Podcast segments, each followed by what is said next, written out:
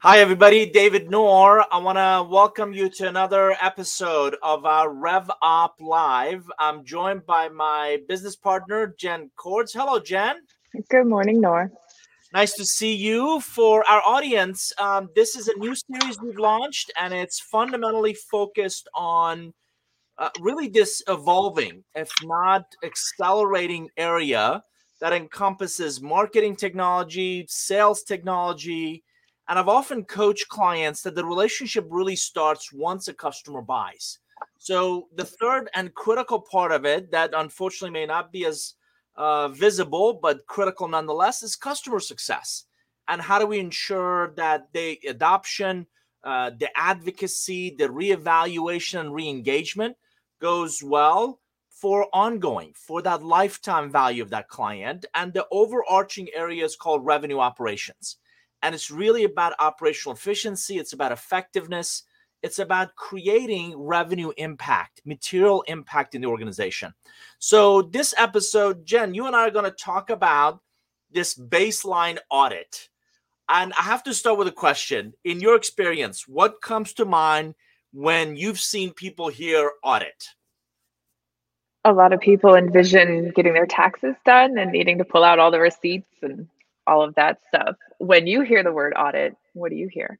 Yeah, unfortunately, a lot of people think you're going to come and, you know, dig into my darkest, deepest secrets and you're going to call my baby ugly. And, and that's not it at all. As a matter of fact, you and I talk about this as very much a collaborative effort where we come alongside uh, leaders in each of those critical buckets, right? Marketing technology, sales technologies, customer success, and and really look at and of the overarching RevOps, and really look at you want to talk about three things: processes, capabilities, and the tech stack. Um, so let's start there. We're going to talk, and, and by, by the way, for our audience, we're live on Facebook and LinkedIn and YouTube and Twitter. Encourage you to jump in with questions, comments, examples uh, Jenn and her team lead this effort for us in a in a practice, a RevOps practice. So you're hearing it directly from the source of a whole lot of what we've seen and works and what doesn't. So Jenn, when an executive asks to give an overview of this baseline, the RevOps baseline audit, let's start there. And I'm going to bring up our accelerate time to close process, but talk a little about what that entails. Absolutely. So the baseline audit ultimate goal is to have a holistic view of not only your database but what technologies you're using and who has access to what and then ultimately how are all those things connected together? So that's that's the end ultimate goal that we're getting uh, wanting to achieve from the baseline audit. And let's go through what is it that uh, a who's involved? Let's start with stakeholders first. Yeah so stakeholders are whoever is an admin within the various tools. So that's your marketing ops person, your sales ops person, uh, potentially somebody in the customer success ops if you have that function already built out, and probably somebody in finance, and then finally incorporating IT. And do you go in with certain expectations? Do you go in with, uh, let's be honest, any kind of a bias, or or how do you approach um, a company that you know you and I may not know? When you're looking at this baseline of kind of the current state, if you will? Yeah. So, how I approach it is more from a third party, no skin in the game type uh, opinion. And so I'll go in and just help surface the information, not make judgment calls on it, not criticize how things are done. It's just creating that level set understanding of how all of these things are working together. And are there some things you're looking for leading up to the actual audit itself? Are there some uh, lenses or perspectives that tells you, ooh, they've really thought about this, uh, or you know what, there might be some potential pitfalls uh, or even opportunities they're headed for? I would say I do go in with a set of questions. I'm more than anything, I'm trying to answer like the who, what, where, when, why uh, when companies have thought about their strategy and then implemented tools that would support that strategy you see a, a much cleaner tech stack. But when you see sort of an ad hoc amalgamation of all these different tools, you know that the strategy has either changed and they haven't deprecated some of those tools or they've they've just added tools as needed and that's when you have a lot of point solutions so i do go in there and try and assess is there a strategy related to their tools or is there not? And as you and i talked about our average client is utilizing some you know 40 50 60 different tools that individuals have added as as you mentioned point solutions right? We want this solution to solve this problem either without a lot of times an overarching roadmap or as you said alignment of the strategy or that person brings a tool in they install it they use a fraction of what it's capable of and then for whatever reason they leave or their roles change and then there's really no owner for that. Is that a, is that pretty consistent with what you see as well? Yes legacy tools and just things that exist in the system because they've always existed there is very common with most companies across all different industries they they change strategies people change jobs they change approach or a new shiny object i call it sos syndrome um, they get sold something and they bring it in and they absolutely love it and so then they forget about their old toys, uh, if you will. Appreciate uh, Doug Lehman is joining us. Doug is a good friend, and by the way, I love his uh, layman's layman's terms uh, focus. So it talks about removing bias for better mindset on listening for intent and assessment uh, is uh, is a good way to approach approach uh, this baseline audit approach or, or topic. So let's let's go through each steps. So at a kickoff, what are you looking for? What do you ask for? How do you start this this uh, baseline RevOps uh, uh, audit?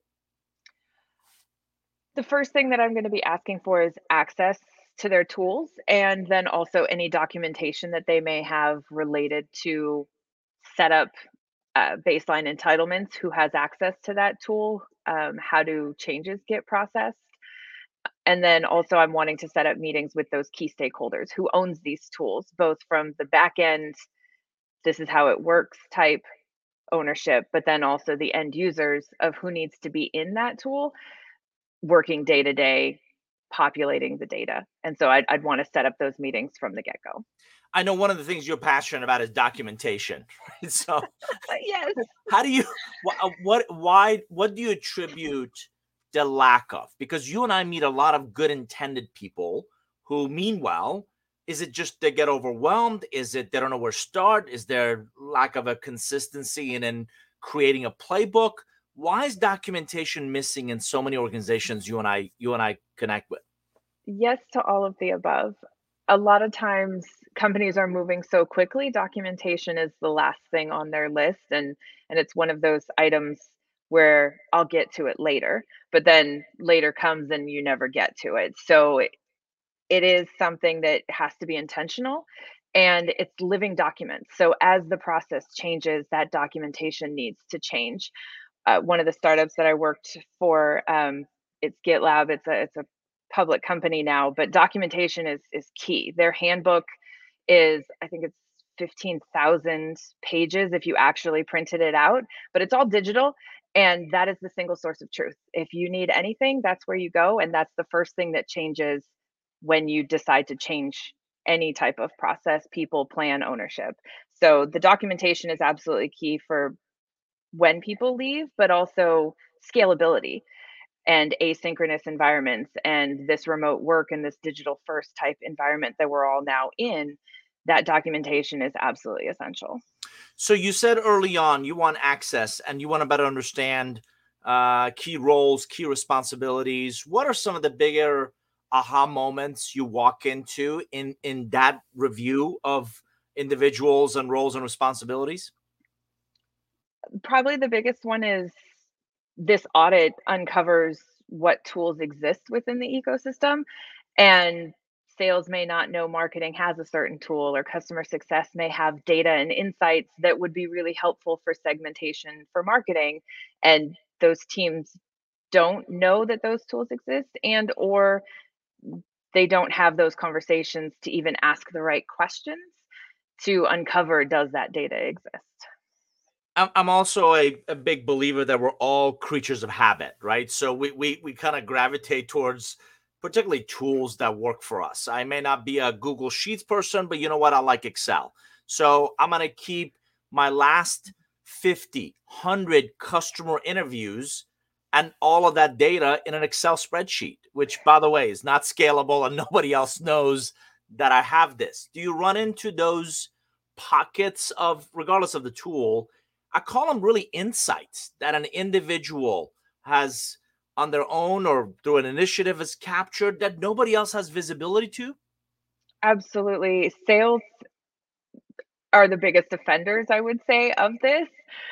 Sales guys, they love taking notes. They have great relationships. They're really good at having those conversations, but then getting them to add them to a tool like Salesforce is really difficult. A lot of times because the operations person hasn't had the conversation with the end user to understand what hurdles they're having to go through or how many fields they're having to fill out like how hard is it for a salesperson actually to put that information in?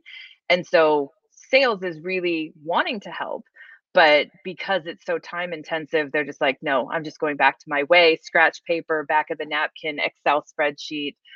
Um, they just find what's easiest for them and again, this is for our audience. This is uh, this is the painter.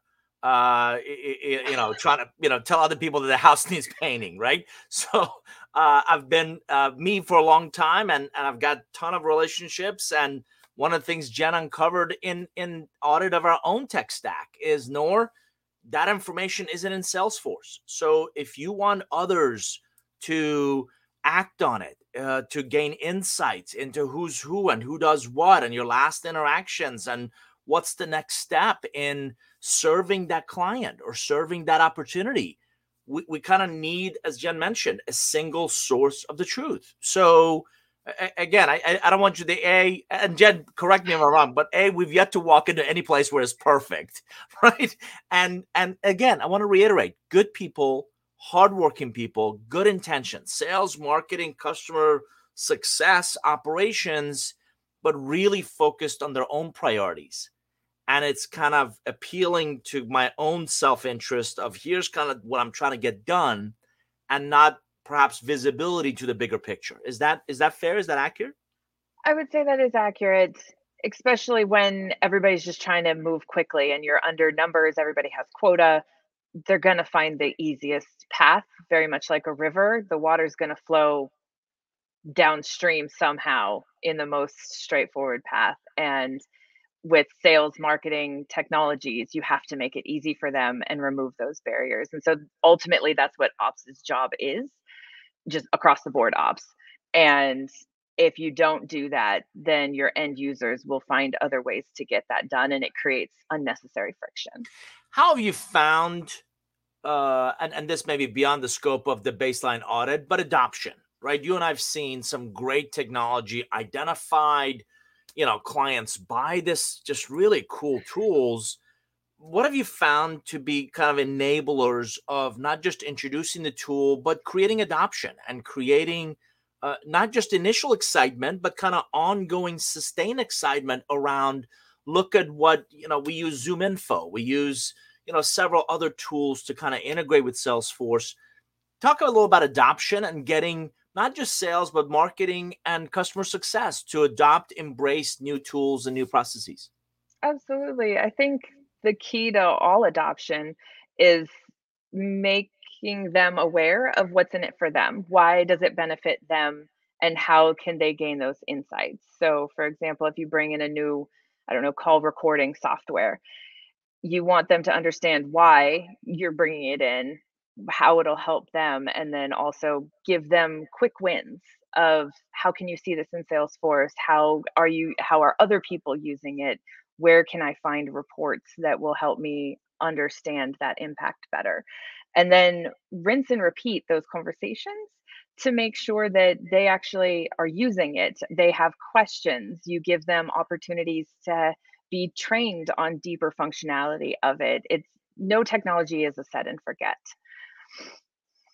So one of the things you and I talked about was uh, in expecting what you expect, inspecting what you expect, yeah. and really incorporating the tools and the processes into the culture, into your conversations, into the way you manage and the way you lead, into you know using that. And again, uh, for our audience, we're trying to eat some of our own cooking, right? So, is there a engagement list within Salesforce of our active engagements? Is there an opportunity list that's generated as a report every Monday morning in advance of our team meeting? So these are the things that uh, we're also working on in bringing that consistency and discipline into not just input, not just putting stuff into a system, but really making it actionable and insightful in the reports, dashboards, the insights you get out of a system.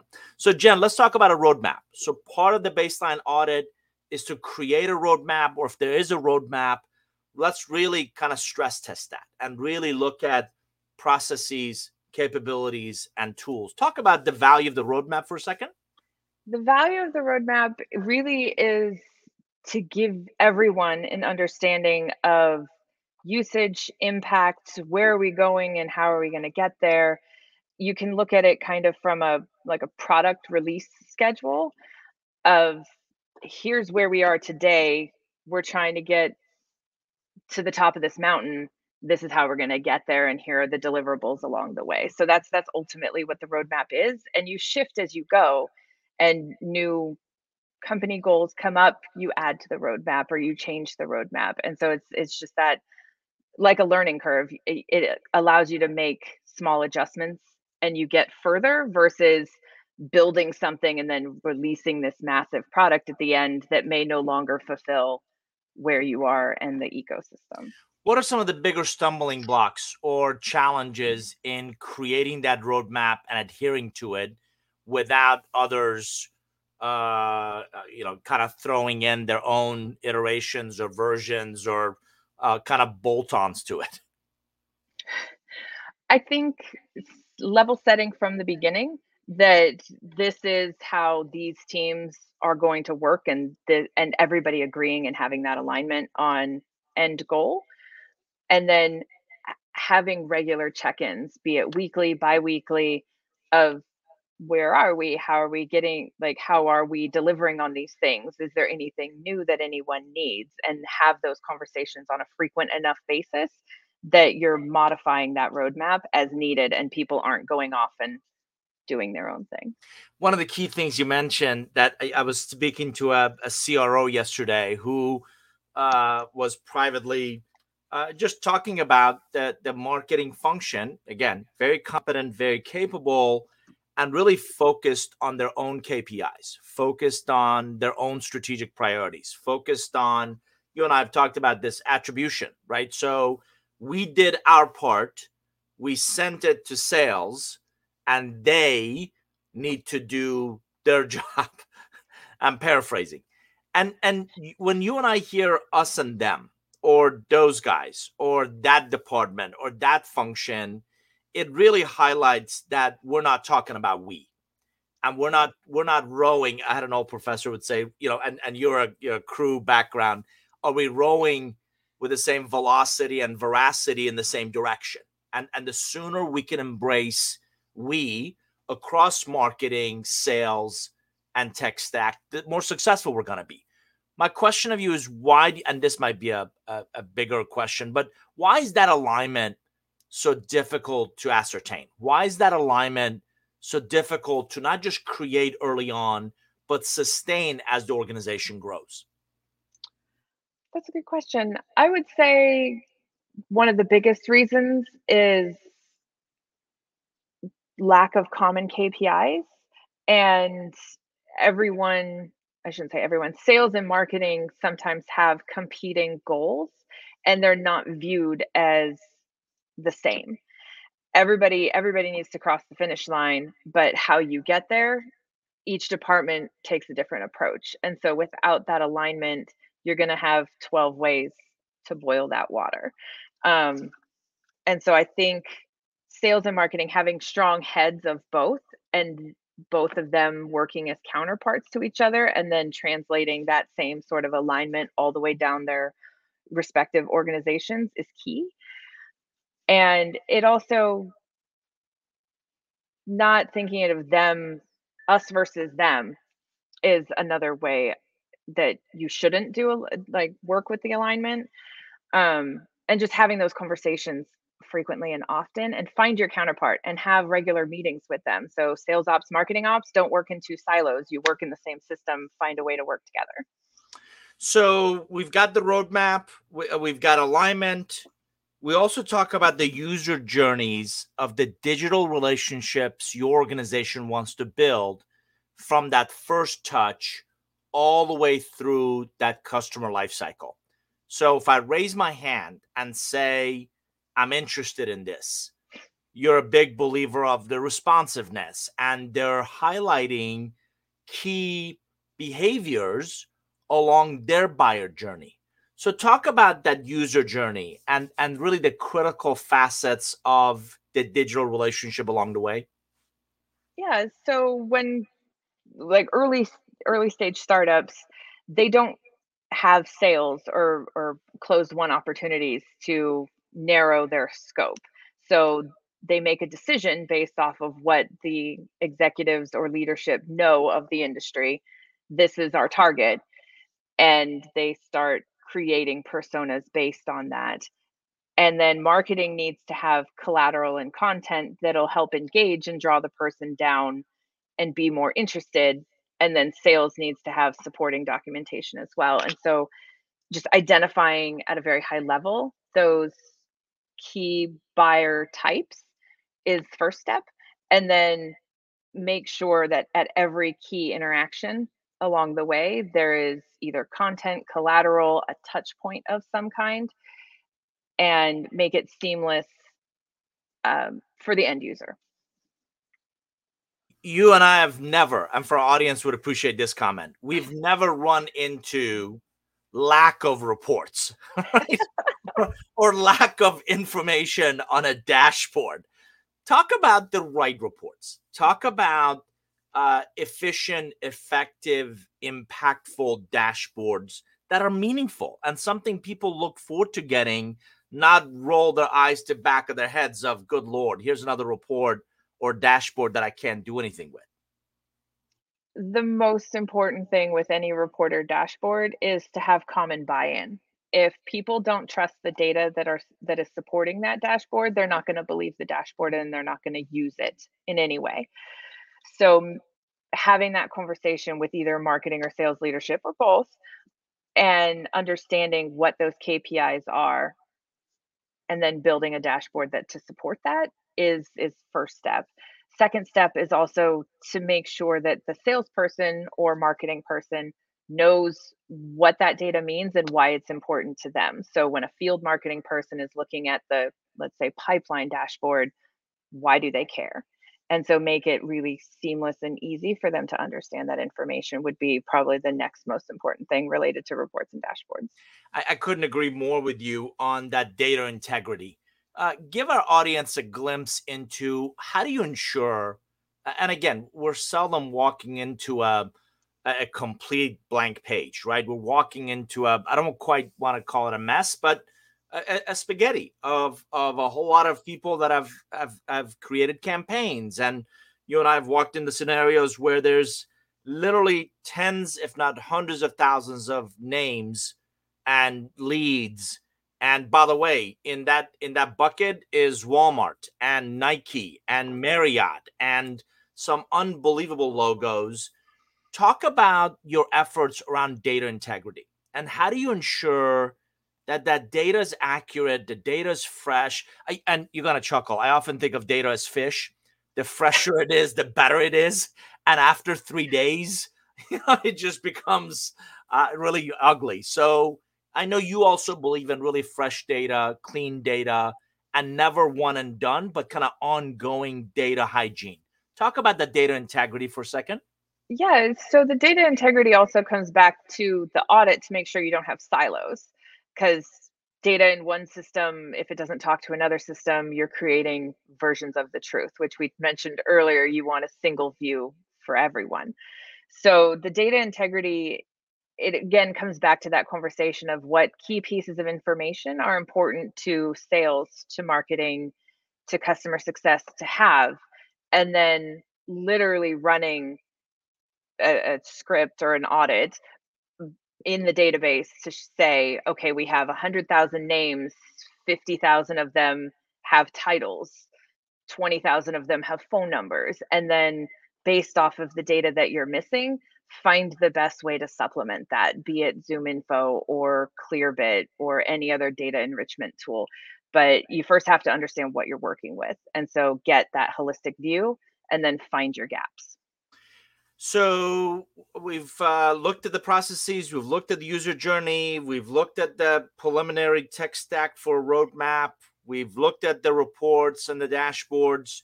You and I talk about uh, really ensuring tech stack enhancements are intentional.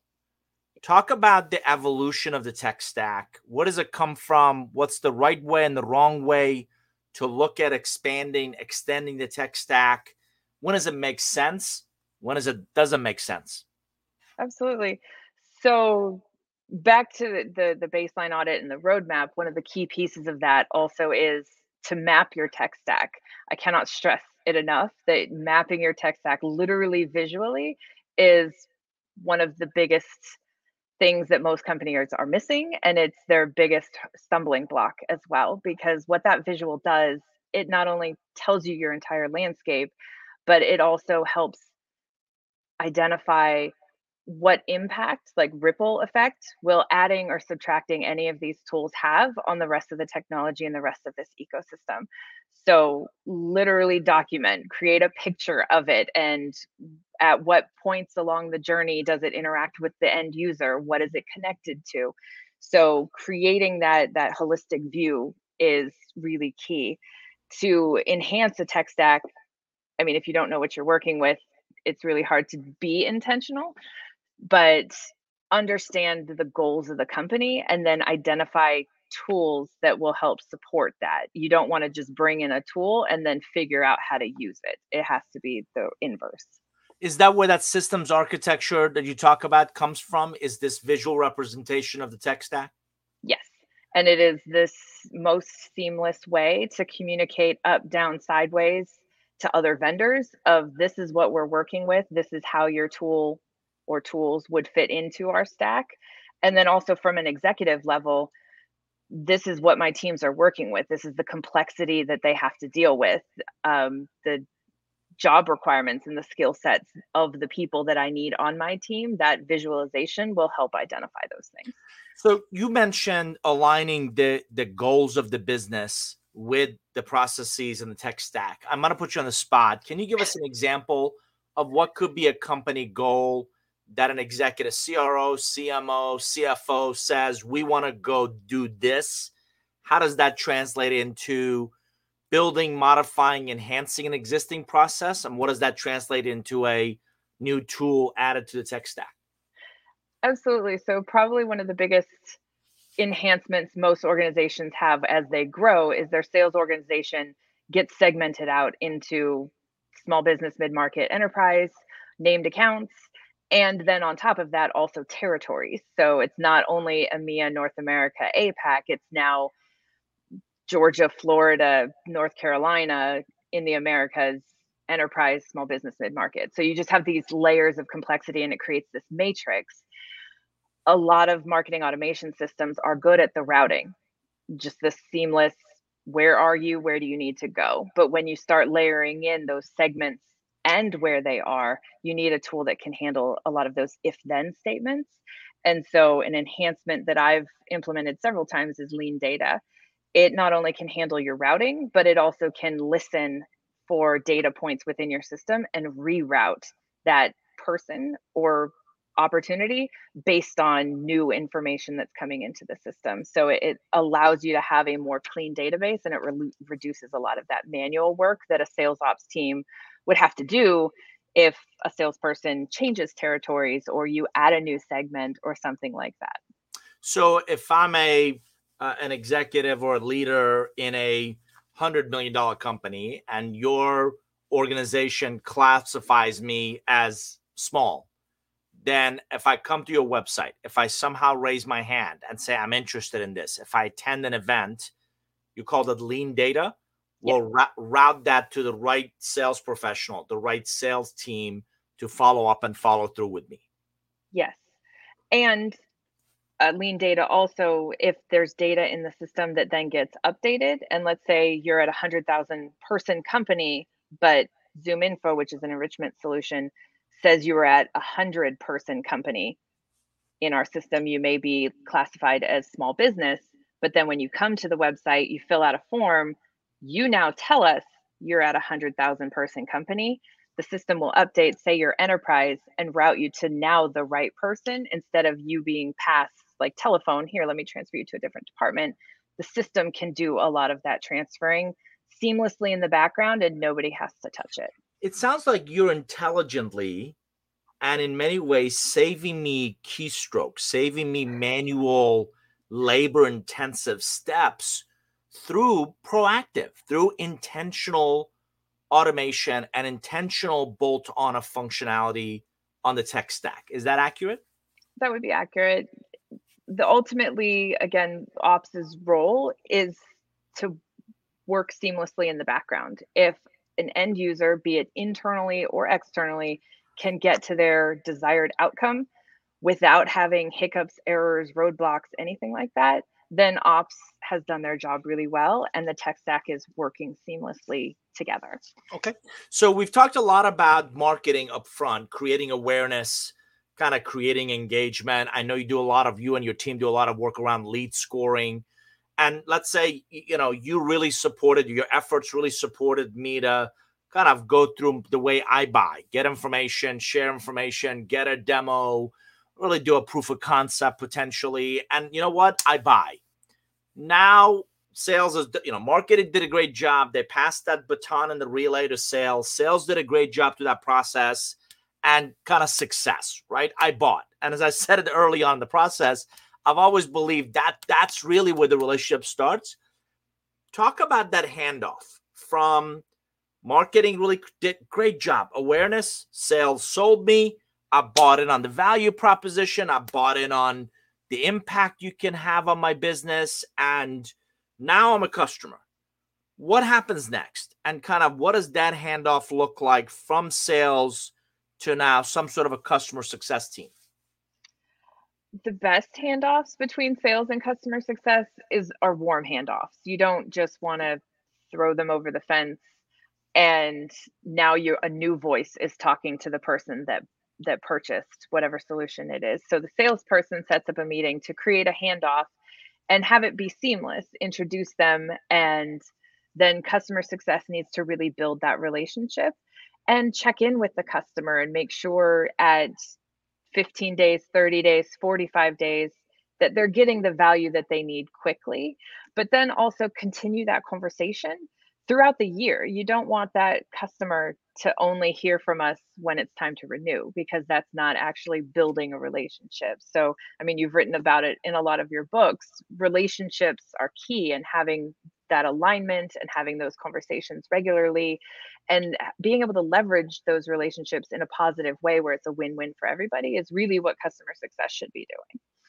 And I got to tell you, uh, one, there's there's not a lot of full disclosure. I, I don't use a lot of examples from the car industry, but we did recently buy a car, and and you you know you you know get awareness from their all their marketing and advertising and radio and TV and print ads, and you know friends tell you about them, and you see one, and ooh, I like it. I'm not quite ready for electric, but hybrid sounds good, and you walk in, you know, so marketing did its job, and I you know walk into a showroom, and the salesperson you know, very knowledgeable, very professional. We're talking about a, a higher end car, and they show you around, and you love it, you buy it, not just through the the, the paperwork, but what I love, Jenn, he he literally took us uh, and he introduced us to the service manager. And let me let me let me walk you over there, and here's a service manager. And by the way, let me show you those for our audience. There are these antiquated things that are printed uh, in the vehicles that are like the maintenance manuals and right. And he said, look, here the service manual, you know, service intervals, and you'll come and by the way, in our packet was the salesman, you know, rep, the manager. The, it was almost like a team approach, and they wanted to ensure that we had a very smooth. And by the way, before we left, the service manager scheduled kind of our first. Hey, just come over and we'll check the car, and we'll you know we'll do the kind of the first pass maintenance. And by the way, we have a a a a, a, uh, a, a car you can use while yours is getting service if we're going to hold on to it for an extended period of time and so it was just a very smooth handoff. Is that the warm handoff you're referring to in any kind of an organization of don't just toss it over the wall, make sure that the relationship you've nurtured along the way is actually the one that says, here's the rest of the team that's going to take this and ensure your success. Absolutely. Having that team approach and having those warm introductions so it's a friendly face to reach out to is critical for the long-term value that a customer will experience and also just having that customer success person be able to translate back to sales of what is happening. So the salesperson can also check in occasionally. So just because customer success is now servicing that account because they are a customer that sales rep really should just check in also. How is it going? Has the customer success person reached out? Do you have any support problems i can help with? Just so that that team environment is still experienced by the customer.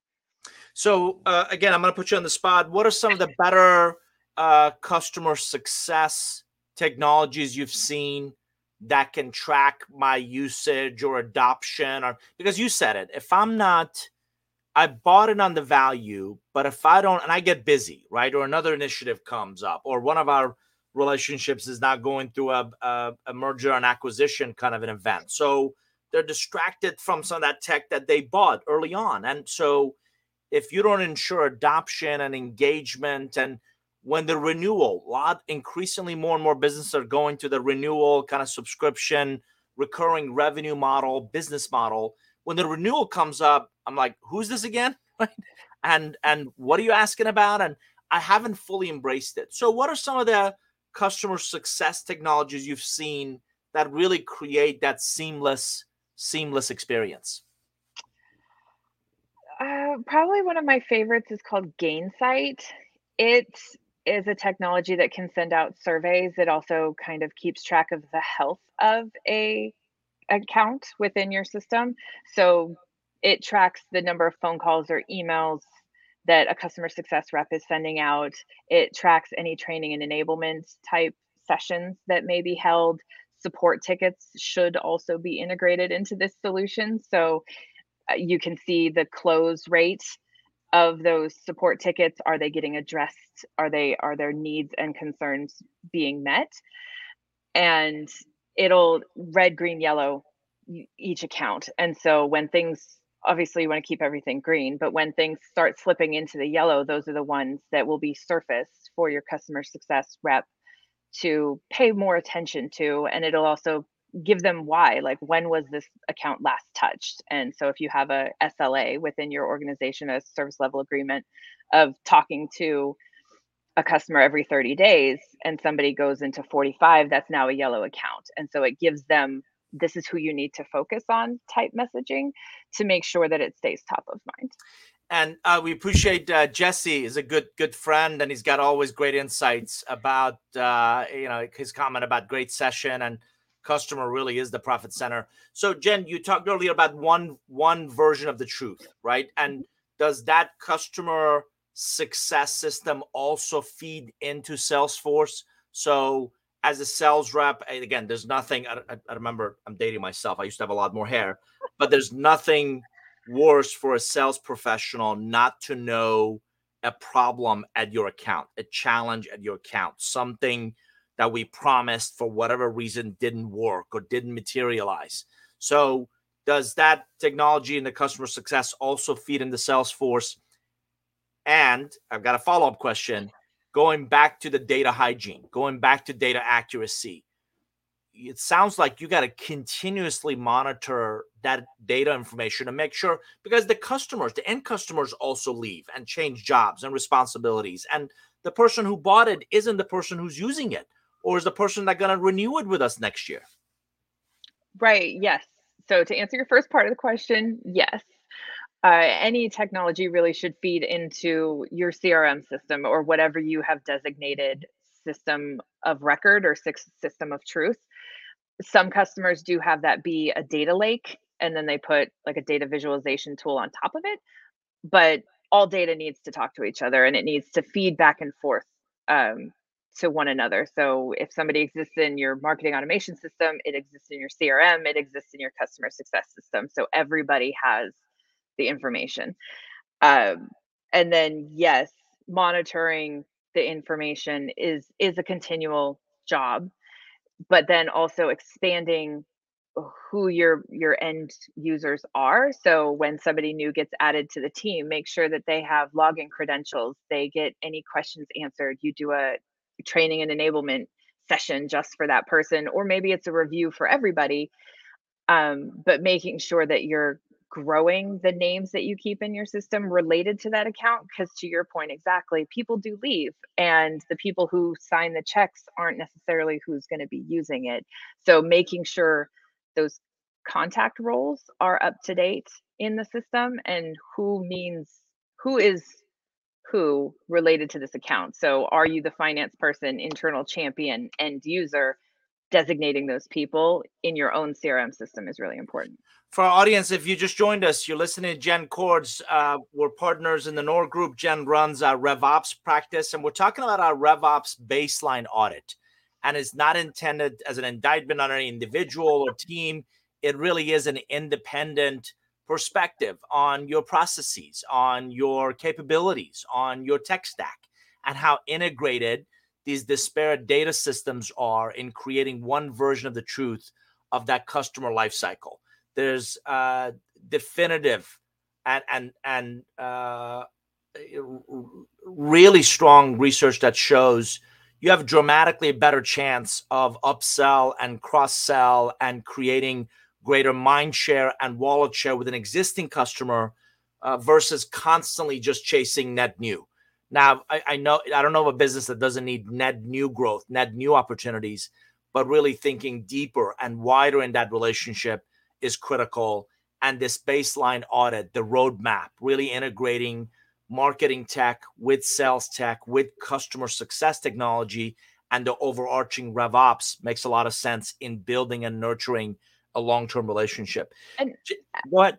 And on that note, actually, when you talk about lifetime value of a customer, having all your systems integrated allows you to not spend extra money on acquiring customers that you already have. So if your advertising solution doesn't know someone's a customer, but they fit your targeting, they're going to be served ads to come buy your product when they've already bought your product. And so you're now giving them messaging doesn't that doesn't match where they are in their journey. So it makes you seem like you don't actually know what you're doing. So it's it's another very important aspect of making sure all your tech is integrated effectively. And, and, I often tell clients, like a you know, it's like a family. If it's dysfunctional on the inside, everybody sees it. And and when that customer, that paying customer, gets an ad from you, hey, come buy this thing that I already own. They're thinking, don't you guys talk and don't you have your? I mean, it just again makes you look less than polished or professional in terms of your brand and in terms of your integrated environment. Or I, even I wanna, worse, or even worse, a sales rep reaching out to you being like, hey, come buy this product because you clicked on something on the website as additional research, or you just downloaded a white paper that was interesting to you. And now you have a sales rep wanting to sell you when you already bought. As a reminder to the audience, it's 2022. So it's not the days of us keeping all this on paper. And and and and increasingly you know, again, I've always believed our experiences through Amazon, our experiences through eBay, our experiences through Uber and Airbnb, where they intelligently understand and maybe anticipate our next need.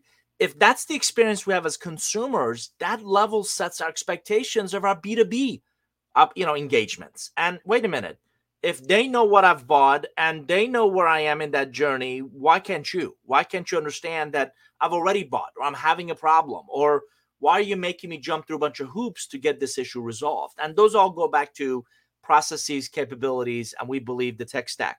Jenn, I also want to uh, touch up on an important topic, which is part of this baseline audit, is also really reviewing the compliance with external kind of governing bodies. Talk about two or three that you'll look at and kind of what we do and how we do it as part of this audit.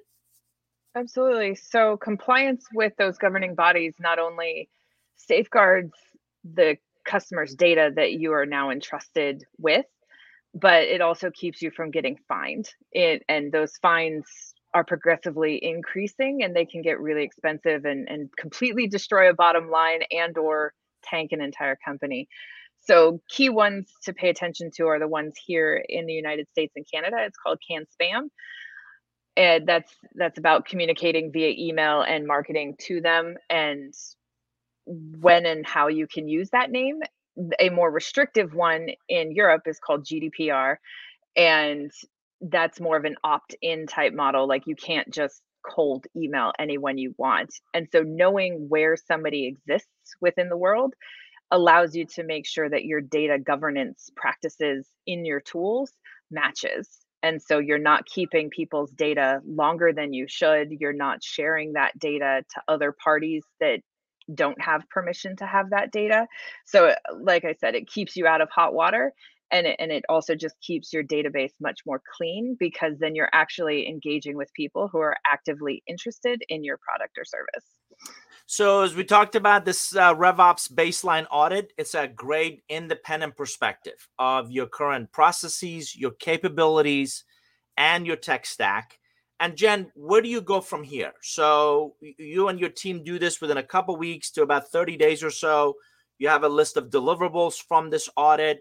Where do you go from here? What what is it that's actionable from the insights that you gathered during this process? Absolutely. So, one of the key deliverables if the company doesn't have one already, is that roadmap and strategy. So we help just lay out here's where we see you can go with this tech stack based on our understanding of your your company's needs and goals. The other one is that map of how everything integrates together and we will identify if you're duplicating efforts with different technologies and how you can consolidate those and then also just that data health um, and how what your database looks like and how you can improve it um, to get to a better place to have better targeting or segmentation. And then if we are going to do additional work for a client, it would be then continuing that conversation into what are your buyers' journeys and who are your targeted users and things like that.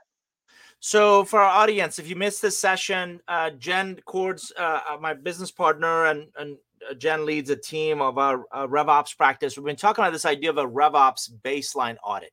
And I want to reiterate it, it is intended to be an independent perspective.